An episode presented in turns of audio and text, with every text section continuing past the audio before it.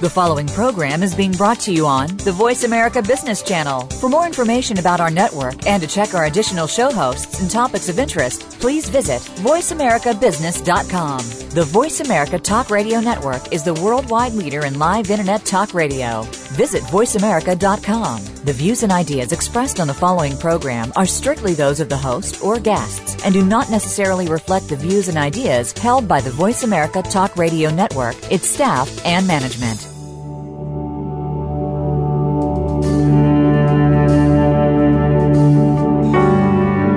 Welcome to In Discussion and our first roundtable of the series. Our guests today, Asta Morgan, George Meridian, Jim Hayes, and Randall Libero. Join me to discuss the future of entertainment.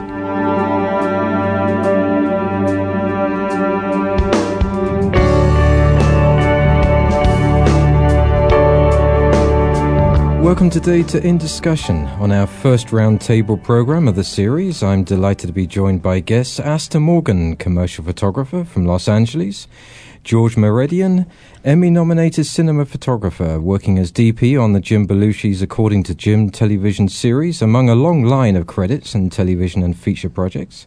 Jim Hayes of The Edge 3D, a company designed for producers of concerts, live action features, and special events.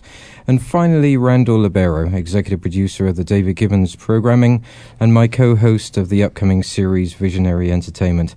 Welcome, uh, gentlemen. How are you all today? Great. Great, thank you. I should wish everybody a happy Christmas as well. Same to you. And uh, We'll wish you a Merry Christmas then. thank Merry you. Christmas. Well, thank you very much. And to all our listeners as well. and happy holidays. And uh, just so our listeners have a, a good picture, um, Randall and myself are in the studio. Asta Morgan is sitting in his comfy chair at home. Um, and uh, George is uh, roaming around a park somewhere in Los Angeles, keeping an eye on his kids. Is that a is that a good picture, gentlemen, for today? Yes. Looks like I'm the only one at work. Well, what I'd like to start off with is is uh, everybody here uh, are seasoned professionals in the entertainment industry, and uh, I'd really like to start a discussion about uh, um, Avatar and the the 3D paradigm, and see how everybody is sitting with that, and how that excites everybody with uh, within the sector that they immediately work. Maybe I should start with uh, with yourself, George, as a cinema phot- photographer on Jim Belushi's show. Um, what is your connection to 3D? How do you see it uh, becoming a different paradigm in the future? I would love to have done uh, the, uh, a 3D episode uh, on Jim's show. We uh, weren't able to uh, sort of figure it out or make it work with uh, having four cameras that record sort of a teleplay. But I'm very excited about it, and um, I can't wait for the day when you when you won't need glasses to watch it. But I haven't seen Avatar yet, and I'm uh, I can't wait. But I'm I'm all behind the 3D experience, and uh, again, I can't wait until it uh, moves into the television world, um, which I think is very soon. Well, Jim, gi- uh, given uh, your experience in 3D, do you think there'll ever be a time when we will not need glasses? Uh, there may be a time. I think uh, we'll be more on the holographic uh, display mode at that point, is my um, bold prediction. But uh, I, I think glasses will get better. I think we're going to have uh, glasses that work for 3D that we own, as opposed to throwaway glasses that we get uh, when we go to see a movie. So I think the experience of wearing the glasses will become more and more comfortable. I think the people that watch Avatar will be uh, probably asking themselves, "Why did I have to take off the glasses?" instead of "Why did I? Why do I need to put on the glasses?" Well, one of the things that I noticed about um, watching Avatar is that the glasses, people are probably familiar with the old style, which is the red in one eye and green in one and green in the other eye, and these are uh, like regular sunglasses. As a matter of fact, they can actually double as regular sunglasses. So when you say people owning a pair, you can actually walk into a movie theater from outside in the sunlight and see your 3D movie. That's the great advantage of, of the way this technology exists now. Right? They're based upon polarization. So you have uh, one eye that's uh, has a polarization for for Real D theaters, polarization clockwise, and the other one counterclockwise, and then the systems are based upon uh, people wearing those glasses. So, Is the, yeah, uh, it, uh, it's uh, it is a much more comfortable experience. Are those glasses, Jim, out of uh, out of interest? Are they the same glasses that one would use in a in a concert? Uh, something like U2? Is that a similar similar uh, product? Um, there's basically, you mean in terms of watching U2 3D on Yes, in a theater? yes. Uh, there's basically three uh, companies now that are ha- that are kind of the leaders um, in uh, 3D projection in the theaters. The, the largest one is Real D, and those are the ones you're used to seeing, and, and they use what I mentioned, which is reverse polarized glasses. Uh, Dolby is also in there. Their glasses are a little bit different. They're based upon uh, something called color notching, and um, uh, you have also have IMAX 3D digital now, uh, which is is based upon a polarized model as well, um, which aren't exactly like sunglasses, but they're very close to them. Um, and then you have some IMAX 3D uh, film film projection, which uh, the glasses are a little bit different as well. So um, there are some variations, but yeah, none of them are what, is, what are called anaglyph, uh, which are, are different color combinations. Uh, you have um, uh, earlier this year uh, for the Super Bowl, if you watch Monsters versus Aliens and were able to get the glasses, those were actually uh, magenta and yellow. So you have a number of combinations out there, but uh, you compromise the color of the original image when uh, when you display it in anaglyph. So um, not really anyone in in really working in the 3D arena today isn't a big fan of that technology. I suppose it's going to lead to a completely uh, new fashion statement, isn't it? All these glasses. We'll, we'll be wearing think so. wearing, wearing them all day long, sleeping with them. Uh, I, I Right, have it's going to be, you know, like with a lot of technologies. Uh, used to ask, uh, "Do you have a fax?" Now we ask, ask, then we ask, "What was your fax number?" And then, "Do you have an email? What What is your email?" Uh, follow me on Twitter. You know, things like that that progress. Um, right now, you know, for the next year or two years, you'll say, "Are that can those glasses do 3D as well?" And then you ask, um, "You mean you actually have glasses that can't see 3D?" but that's my hope. What about you, George? Uh, in in your business, uh, I'm I'm sure that you would like to get more involved in 3D. I'm sure that you you probably will now, given that it could become the, the standard. How do you Right. see, how do you see it uh, moving forward in the in the television arena? I I would embrace it all the way through. Um, I've been to some symposiums recently, and uh, we've seen uh, some uh, sporting events. That's probably an obvious place where it would be starting. Uh, I saw a NASCAR race that was pretty incredible, uh, putting you right in the middle of it. I think uh, there was some basketball. They may have uh, uh, broadcast a Lakers game. But I, I had a question. It's sort of self-interested for me. Um, uh, as a cinematographer, I sort of have one super eye.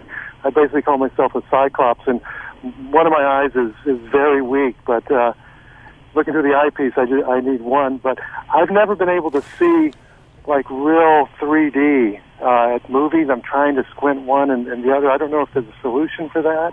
If both your eyes are not equally the same, one is of mine is one is uh, vastly weaker than the other. Well, I, I think that uh, Specsavers are going to uh, put on a special price for that, George. That we'll be able to go into Specsavers in a couple of weeks, and they'll take care of that.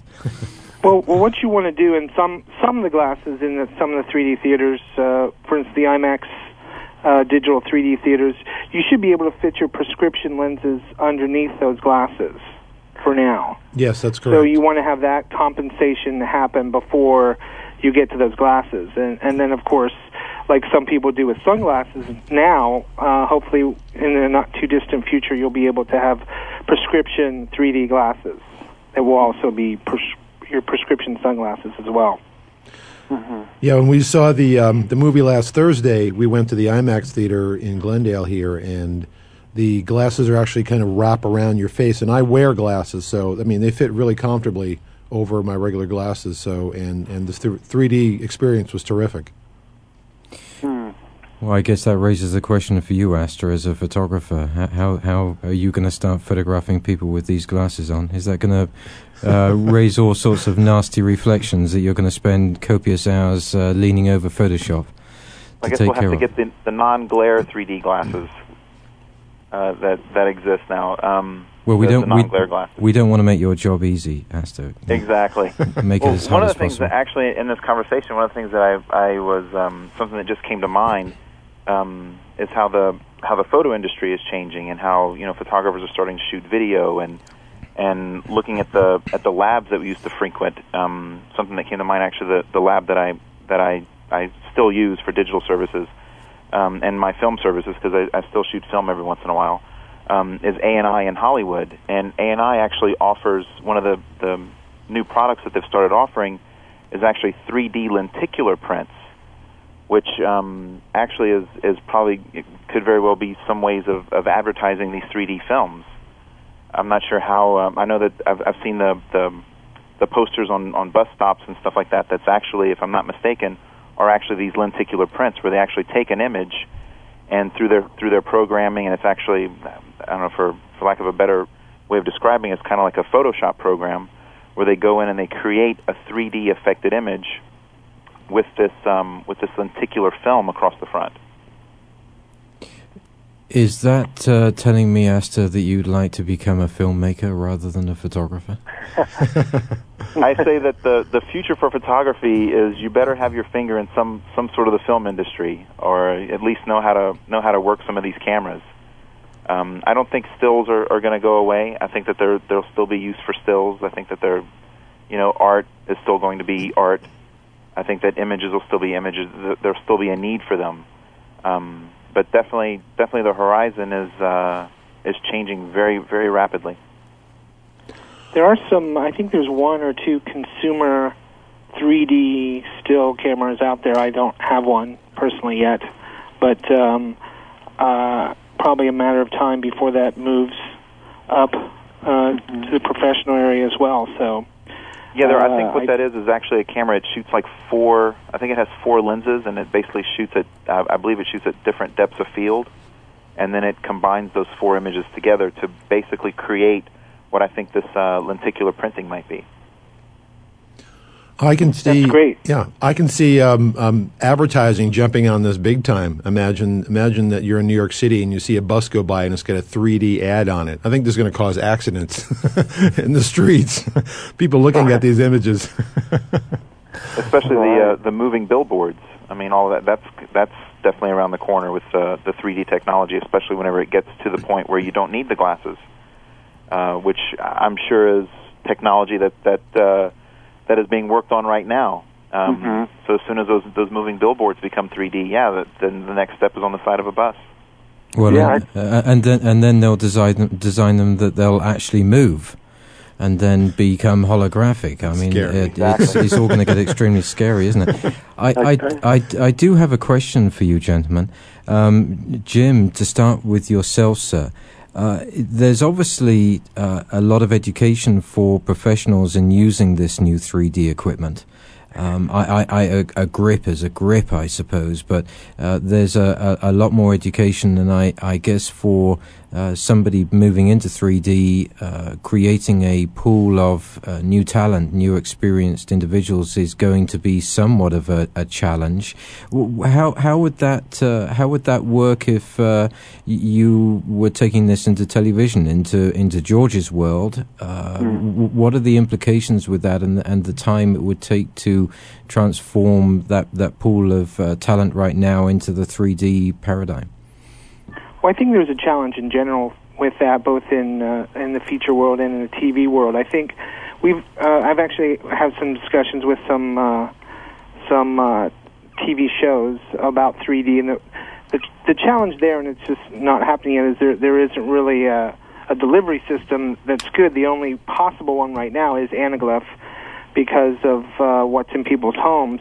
Uh, you mentioned earlier about TV, and it's around the corner, and it, it literally is around the corner. There will be announcements at the CES Consumer Electronics Show uh, in Vegas, um, January 7th through the 10th, I believe. Um, and they'll probably be available for people to start purchasing uh, in the spring.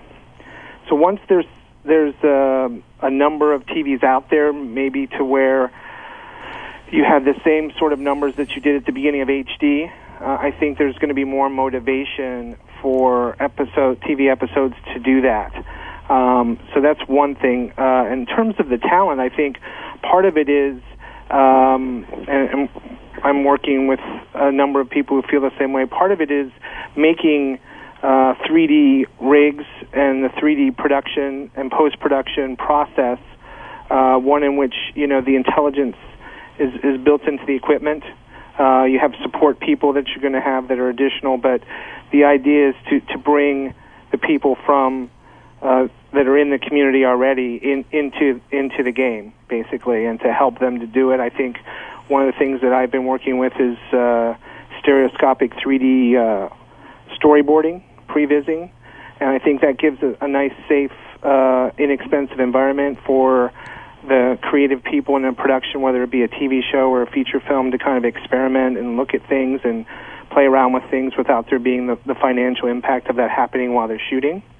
So I think that's part of it. I think um, post Avatar, if you will, uh, as, as the the need and and the interest increases, I think you'll have uh, larger companies, the more experienced 3D companies, uh, providing uh, seminars and uh, you know informative uh, events to bring in people from the community to be able to do that. What about yourself, George? In the television world, what is the take up of 3D there? Um, I think there's a there's a lot of interest, uh, but like you said, it, I, I think it's a, a little ways off for getting into episodic. Um, the rigs are there. Um, I was thinking of Technicolor, a Band Pro, and I think Element Technica has uh, rigs to fit any cameras that you have, from Reds to uh, F900s, etc. So uh, the technology is there for acquiring it. It's um, again getting the televisions out and, and making it work. I did see something on YouTube where uh, uh, this this guy it, it did something with the Wii game and it inverted it. They said, and uh, it was pretty amazing that I, I was watching it on a computer screen, which could have been my television, and uh, it was pretty effective. And again, I and I was I was watching that without glasses, and it was this. Maybe somebody can explain how they did that, but it was projecting out, and it seemed very simple what what uh, what he was doing. But uh, I, uh, a lot of the technology I feel is there, um, and it's just uh, I guess who's going to pay for it, and people buying the televisions to uh, make it happen. There's uh, another point of distribution which we're, we haven't mentioned yet, which is uh, in theaters, because uh, satellite television can be beamed into motion picture theaters that have digital capability, and you can watch digital TV on a movie screen, so to speak. So you can have that experience of seeing a live event at a movie theater. I think we're going to see part of that happening uh, probably about the same time as far as TVs getting into homes because those venues are are already there. Mm-hmm. Well, I suppose that this raises the question for all of us: How are we going to keep pace with all this technology? I guess we keep buying new TVs. That's what Jim is saying, right? There's going to be another new TV coming out, so it's basically replacing our, our old gear with the new gear. The, it's who's got the new toys, right? Well, well it's got to be it's got to be motivating. Luckily, that uh, or, or uh, for for 3D there wasn't a lot of purchasing this this year on most people's part. So hopefully uh, they'll hold off a little bit longer and get t- TVs that are already 3D enabled, and that'll be out there as a as a market for all of us. I think, as was just mentioned, the the ability to uh, uh, shoot 3D, uh, have live events that actually go into um, into theaters there's about, I believe, last count, about 150 uh, theaters that are equipped with that. But it's uh, it's just a sort of a chicken and egg thing at this point. Once people have the interest, which I think is going to be much more realized as Avatar keeps rolling out in 3D and and seeing it in theaters, I think um, events will be set up, and once the events will be set up, then the, the theater owners will see an opportunity for uh, profit, and they'll they will dive into that as well. Right. I, Uh, I, I think that I think that my question was more geared towards uh, the implications for you guys as professionals in the field. Uh, how do you, you know, George, Jim, how do you keep up to pace with all this technology being thrown at you, uh, where you're mm, at the moment probably in R and D for the much of the much of the time in production? How, how do you keep up with that? Um, well, just last week, like I said, uh, there's all sorts of uh, symposiums, workshops uh, on 3D. On uh, uh, I'm a member of the ASC, and uh, our manufacturers come and tout and show their their latest. But last year, I was seeing all sorts of demonstrations on uh, on 3D, and uh, again, BandPro had a host of companies and a, a lot of it was geared towards uh, uh, 3D. Um, so you just this is the information age. Is There's so much out there. You just you know, I guess pick and choose what you go to. But it's in in my emails every week. I, I get notices about things um, to come and uh, be a part of, or workshops and seminars. So it's out there. You just I guess just find the time to uh, keep up with it. I, you know, that's I, I come from a unlike some of the other people on the panel. I come from a technology background, so I'm used to that game. Um, I guess my challenge and one of the reasons why I um, was excited to be on this program is uh, part of my responsibility is to help inform other people and to kind of help them to keep up, kind of being potentially their cliff notes in some of these areas.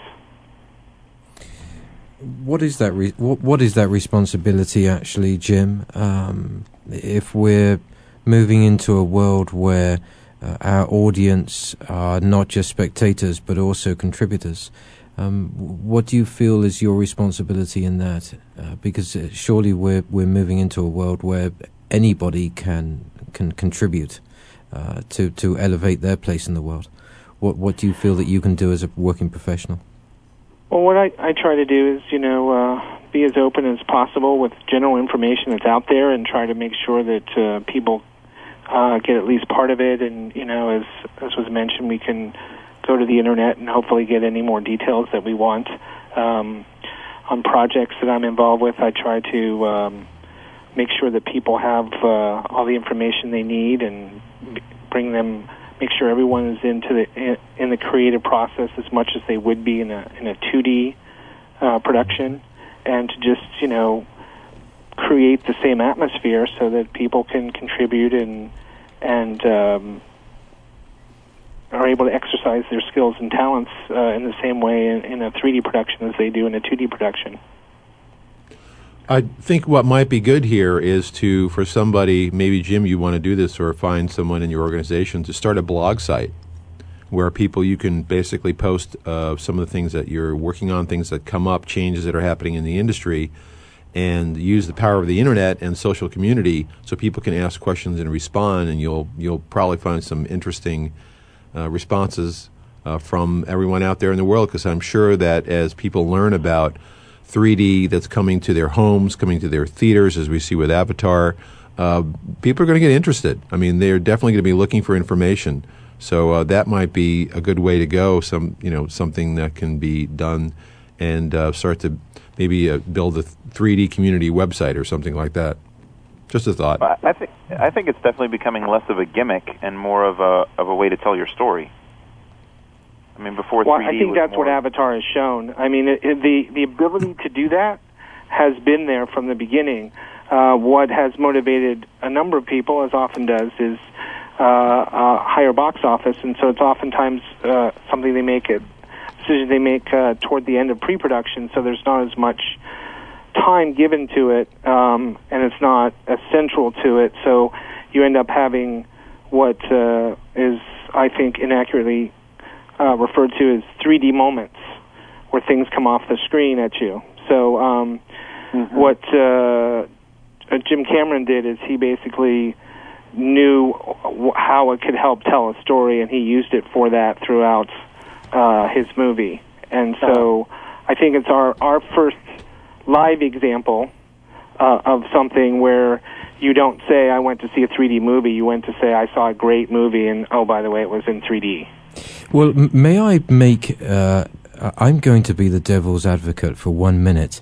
Maybe this is a question for you, George, as a cinema photographer.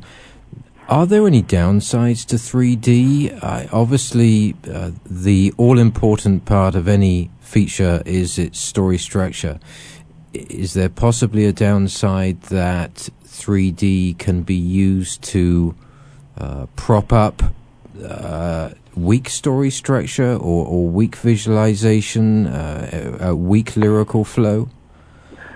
Uh, yes, I, I think uh, that would be one of the first questions is to uh, define sort of what 3D is.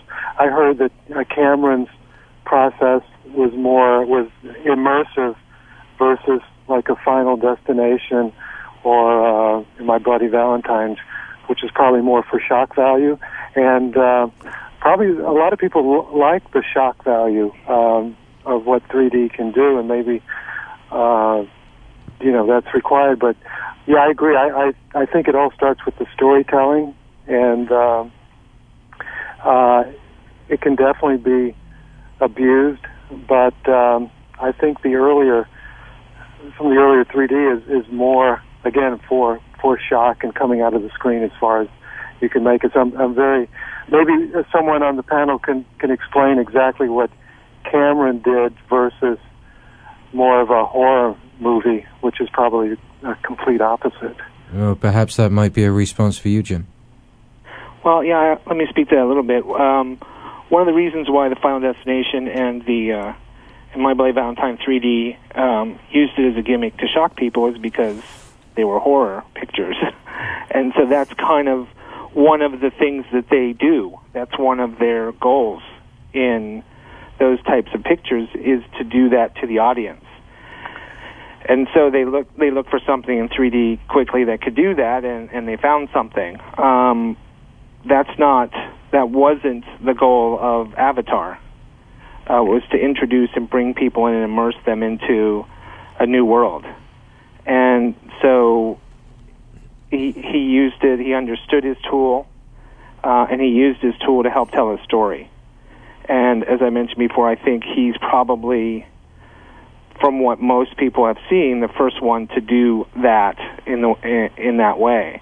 And so, as you bring it to different genres, and as the people, uh, directors specifically, but other people as well, uh, are aware of what they can do, and they relate it to the story that they want to tell and use it to enhance that story, uh, I think it'll become clearer to all of us um, how it can be used to help tell the story, but not to dominate the story or, God forbid, replace there being a story. Well, going back to you, George, for one minute, uh, do you, where do you see the applications now for 2D. It, it, we're seeing that 3D potentially can become the standard uh, delivery of media in the future. Uh, is 2D, uh, and Randall and I were talking about this recently, is 2D going to become simply a nostalgic uh, stage? Um, I think not for a while. I, th- I think it's going. 2D uh, will be with us. Um, I think it'll start again, maybe in sports, where the Nielsen ratings, the biggest programming, the biggest programs, the highest ratings have been, you know, Sunday night football, etc. Uh, the uh, the other shows have gotten you know, less and less share in television. So I think uh, what will drive 3D in television will be live events, sporting events, and uh, I don't know how I would see uh, a regular uh, episode of, um, let's say, according to Jim, in general, in 3D. I, I would probably be, uh, you know, studying more of the way Cameron did it to give more. That that was always my fight, actually, photographing uh, the main sets being uh, very flat and, and uh, not as dimensional as I would like it. So uh, I could see 3D really helping with my lighting and with uh, the photography and with uh, depth of field, making it uh, again more immersive or and uh, uh, more interesting for me because um, I have uh, basically four angles to uh, cover, and and uh, invariably one angle or two angles will suffer, not having enough fill light, not uh, not uh, you know being bright enough, etc. So I could see uh, 3D enhancing my cinematography immensely, and uh, uh, specifically the multi-camera actually, because single camera, the CSIs, the more dramatic shows, can get more dimensional with their lighting, uh, and uh, I, c- I could use this as a, as a big help. This just came to me now, I, uh, but uh, I would look forward to uh, uh, having uh, uh, tr- trying it out on my next uh, project. In the uh, using Avatar as an example, uh, I think, as you mentioned, George, the potential for live television or just you know pre-recorded television that's 3D is uh, incredibly enormous because Yeah. when you're in the immersive experiences like what we saw in Avatar, the rooms and that people were moving around with in in the film, like a laboratory and so forth, it feels as if you're actually standing with them in the scene. That's what the immersive experience is for those who haven't seen Avatar yet. And the camera moves around, and you're looking at things, and as if you're walking behind them and in front of them. And so, it, if you shot something like, you know, a living room set or something for, according to Jim, people would actually feel like they're actually in the living room watching everyone act and do their lines. I mean, it's it's it's a whole different uh, experience, and I think people are really going to like that because it enhances um, the experience of the viewer to a, a great degree. That's exciting. That's very exciting. Um, it's, it's going to be much like uh, seeing um, live theater, a play, only you'll be up on stage, and the uh, people like George will be deciding where you are and where you should be and where is the best place for you to be to um, to understand and, and to be part of that story. like I said, pretty much we've moved from film. I don't think there's maybe one show that still photographs on film, but we've you know definitely moved into digital high definition, so it probably really lends itself. This may change uh, the methodology for choreographers, uh, set designers. Uh, so many things can shift with this. Um, Yeah, I I think uh, the set designers uh, are going to be uh, a major uh, proponent and um, going to be probably even more important, especially as as 3D comes to new areas, to new genres, to to TV, um, because that's you know what makes the 3D or, or what we refer to as depth cues, you know, and uh, that's just not something that it's there in, in, in 2D to some extent to help us figure out how in our mind to translate the 2D image into somewhat of a 3D image in our mind to figure out what's where. But uh, they become alive basically in 3D, and so it's important where things are placed, how they are placed, um, especially as you have a, a smaller set, like a living room, for instance. Asta, Asta, uh, and sorry to interrupt, Jim, but it just uh, came to me, Asta, uh, for your thoughts, your inspiration. Ha- has anything come to mind in the way that you could change your style as a still photographer? How how could you become immersive like that for the audience? Well, I think that you have to start thinking more about depth. You have to start thinking about foreground. You have to start thinking about ways to to bring the viewer into your image. And if there's if there's no foreground to your photograph, then I, think the 3D image won't be quite as exciting.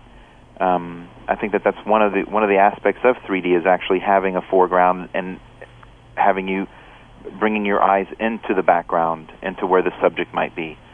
So I think that um, images could change in a way. I, I don't want to say um, that they're not as clean, but yeah, they're maybe they're not as clean. That there is a tree in the foreground, or a, or a branch coming in from overhead, or or some kind of way to to add much more to add depth to your photograph. Well, I suppose if you gentlemen, whether you're still photographers or cinema photographers, uh, what are the implications on the, the, the old notions of, of, of form, uh, composition, you know, the third two thirds rule, and uh, will these all be forever changed? I, I guess that's a, a, question for you, George and, uh, and Jim. Will those be changed? Will you have to look at those traditional uh, um, uh, methods uh, differently now? I, I think uh, they will still they still hold. I think good photography does deal with depth, foreground, light to shadow, uh, I love the one third, two thirds. Uh, in my realm, it, it seems like those would still hold. Yeah, I, I don't think that uh, 3D will uh, flip anything upside down. I think it's going to be, uh, as I mentioned, it's going to be a, a way to help tell stories. It's going to be an additive, supplemental process in which certain things, uh, as I mentioned, set design thing, uh, and, and some other things, become a little bit more important, especially at first when people aren't used to it.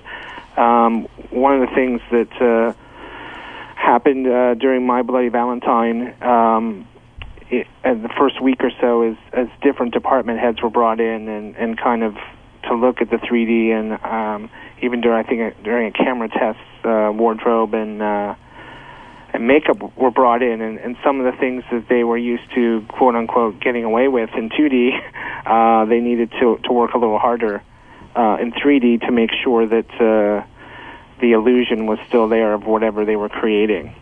And so I, I think uh, everyone is going to be have to to relook at the thing, some of the some of the devices that they've used um, in 2D and see if make sure they still work in 3D. But as George mentioned, the the skill and the talent that's out there today uh, will will not be thrown away. It will be applied to uh, 3D, and a lot of it uh, still works and still fits. And it's just going to be some some supplemental additive uh, considerations.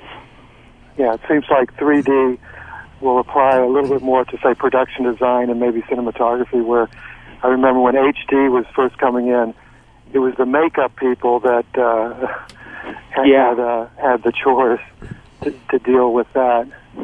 I don't know if that'll be the same for makeup in 3D. Maybe not. There'll be some, but I, like I said, I think in terms of in ter- terms of the people that have to make uh, different assessments, I think the the the, the production the the art direction and, and production design seems to come to mind uh, right. a little bit more than more than anyone else. Yeah. I think that uh, also the audience's experience of being within a scene uh, will be considered by production designers. For example, if you had a scene uh, in a film that was dramatic and it was shot in snow, imagine being in an immersive 3D experience and you're actually seeing the snow in front of you in the theater hanging over the audience's head and it's mm-hmm. snowing. It looks like it's snowing on the audience.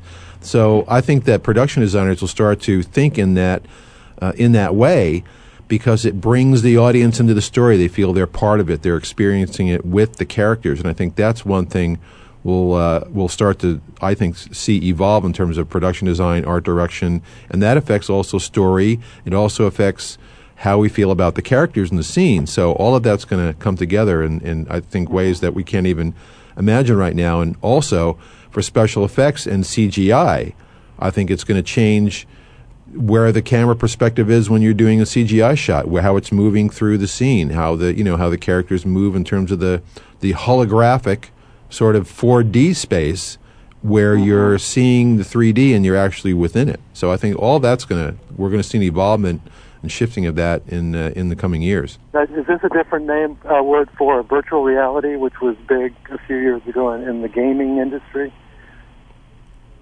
Well, is that even more? Is that even more immersive?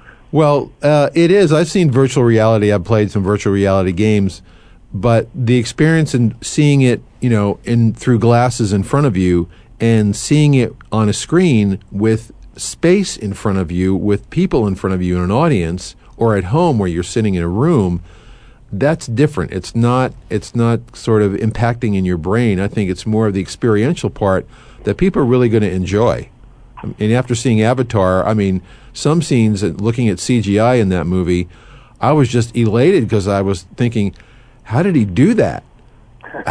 how, how did he get that angle? How did that effect happen? And so Cameron's already thinking in the ways I just mentioned.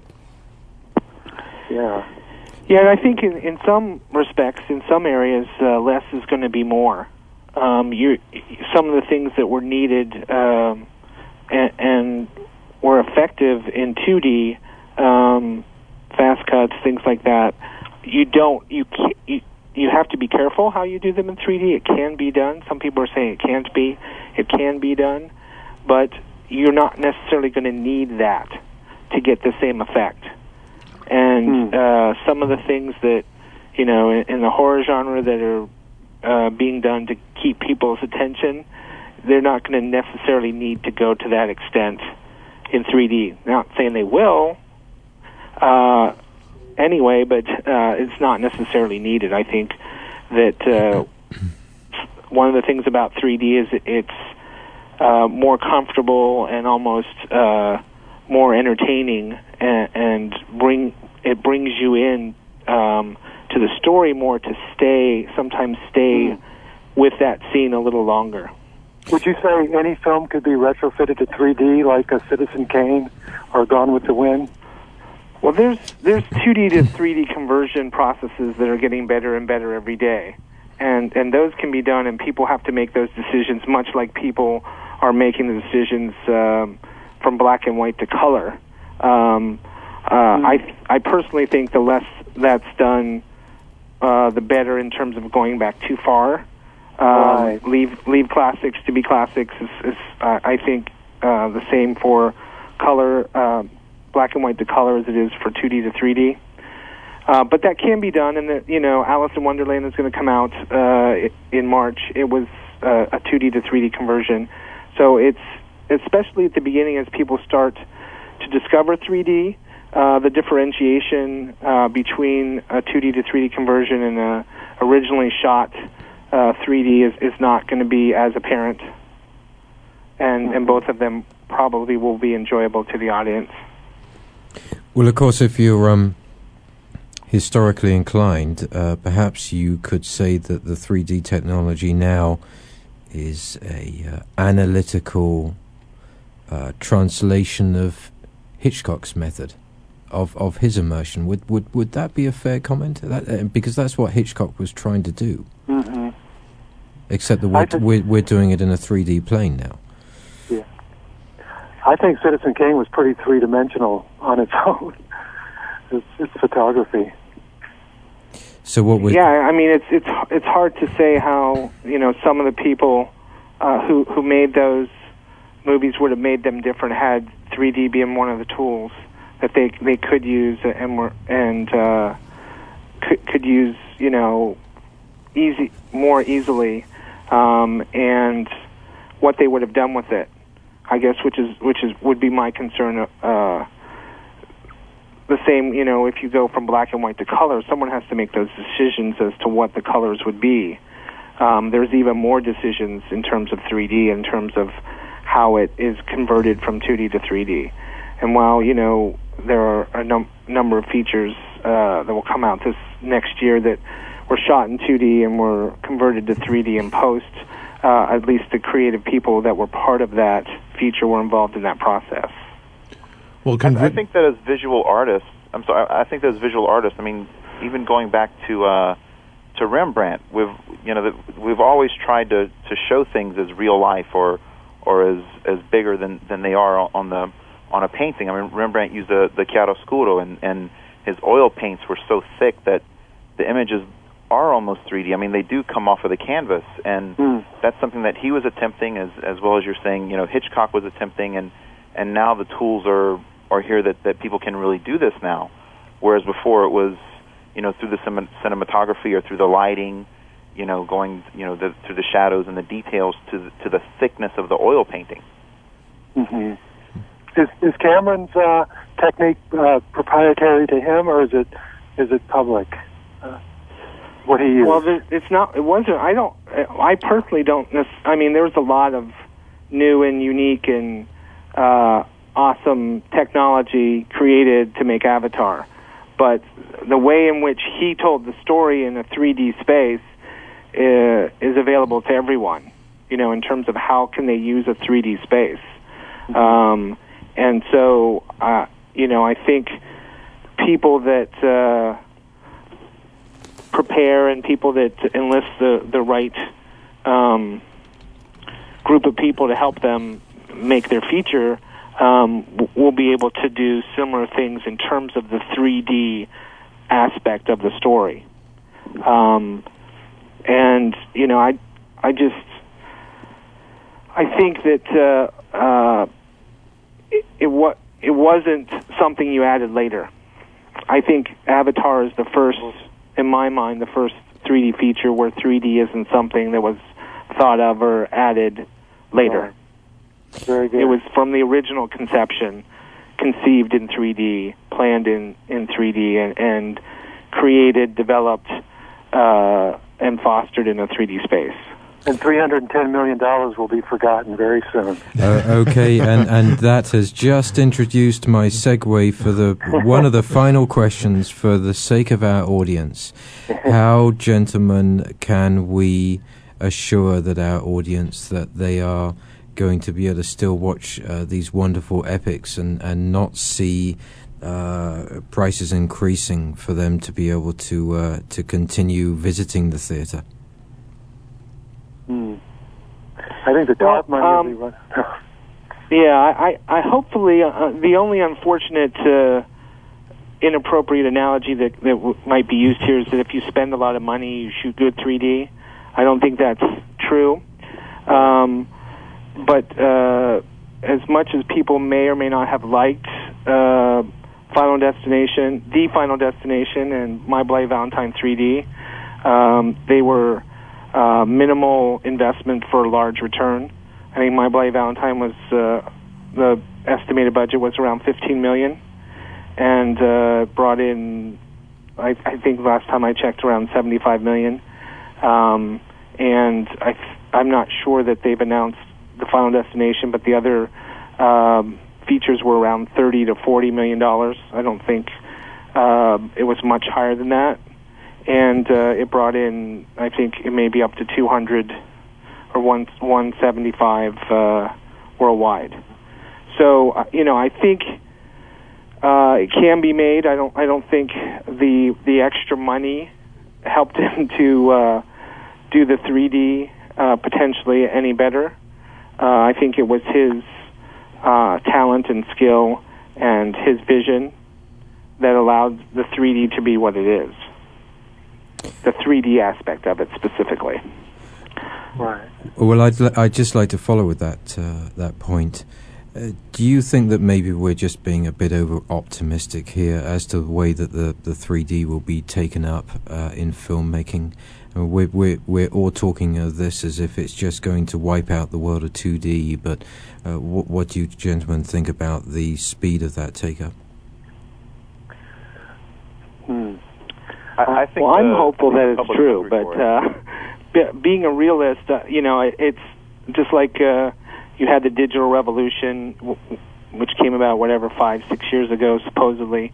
Uh, film is far from dead. Many people are shooting with film. I think uh, people want to adopt uh, new technologies and want to try new things, but they also want to continue to be successful in what they've done in the past uh, creatively. So it, it will be. Um, it it will be an adoption process, and uh, it will be uh, over time. And uh, the thing that Avatar does is it it potentially speeds up that process. And I think what it does is it allows people who had creative objections to using 3D uh, to be able to kind of reassess that thinking. And in our last couple of minutes, George, what is your viewpoint, followed by Asta, please? My viewpoint on on what? Sorry. Uh, how how quickly this 3D will be taken up by the industry? Yeah, I think um, like right now, uh, I have a friend that's going to be doing a, a two million dollar movie, and it's going to be done in 3D. Uh, they prepped it. It's a it's Red Cameras. Uh, what is it? Element Technica or Technica Element has the rig.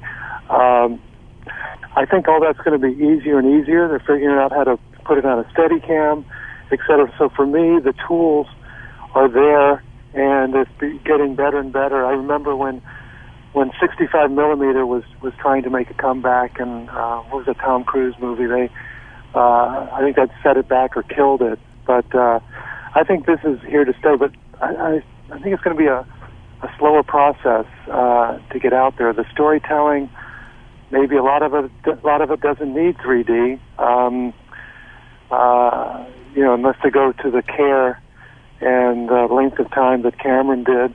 I mean, I think it's going to get easier and easier, but I think it's also going to be a, a, a, a slower rollout as far as live action, uh, besides being the horror movies, etc. But let's see what Avatar does.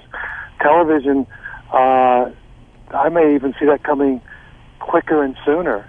Uh, it might just move ahead of movies with um, if these televisions come out and they come down in price and they advertise event programming. Uh, there's so many again sports and live. So many people out there that will jump on that. Maybe the revolution will will happen sooner and quicker on television. And Asta, Asta, in our final seconds, and sorry to interrupt you, uh, George, we're running out of time here. Asta, uh, you're probably already tapping on your keyboard on eBay and selling your camera now to move into filmmaking. final seconds, what is your view on that? I think that as as the technologies advance, they'll of course become more and more affordable, and uh, I think that that people will be shooting their kids' birthday parties, and and then probably in the next decade, on some type of of consumer digital video camera. And Randall, your thoughts? Well, I think the audience is going to dictate how fast the change happens in Hollywood. Hollywood uh, historically has been very slow to move, like when sound came in and when television. So, if the audience demands it, that's where the pace of change is going to become accelerated. Well, excellent. Well, gentlemen, what are you all doing this Christmas? Come on, tell me. Where where are you going now? I know, George, that you're sitting in a park somewhere. Um, I, yeah, I'm on a baseball diamond right now. and uh, what about you, Asta? What are you doing for the rest of uh, rest of your day and Christmas? Well, as soon as I'm done with you, I'm I'm going down to Santa Monica to the fish market because we uh, we have a, a tradition in our home, the Festa dei Sette Pesci, which is the Feast of the Seven Fishes, which is a Southern Italian uh, an Italian American tradition where um, we make dishes with with seven different seven different types of fish and more, um, smelts, uh, squid, octopus. Uh, shrimp and mussels are, are, some of the common things that we that we usually cook on Christmas I'm, Eve. I'm coming over, Asta. Yeah, I'm gonna have to. Yeah. We're, we're going to drive back to your house. okay, go on over. Send an email so with your address. It's just like you know five hours of eating. Basically, it's uh, it's wow. it's basically the it's an Italian tradition where you're basically waiting for the birth of Christ. It's it's so you're eating eating until midnight. Well, it would take us about five hours to get there, so we'll we'll okay. get the uh, the bits at the end. And what about you, Jim? I'm going to be cliche and say uh, I'm going to work on getting out to see uh, Avatar in 3D again. Oh, there you go. That's where I'll be. well, gentlemen, thank you very much for being with us today. Uh, it's been an absolute pleasure. Asta Morgan, George Meridian, Jim, and Randall, thank you for being with us today. Thank you. Thank you. And to our listeners today, we hope you enjoyed our first uh, roundtable program, and we'll look forward to seeing you again. Meanwhile, wherever you are in this world, good morning, good afternoon, and good evening.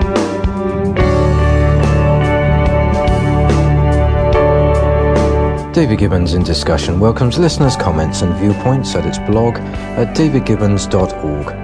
This programming is supported by organizations and firms in the private and public sectors.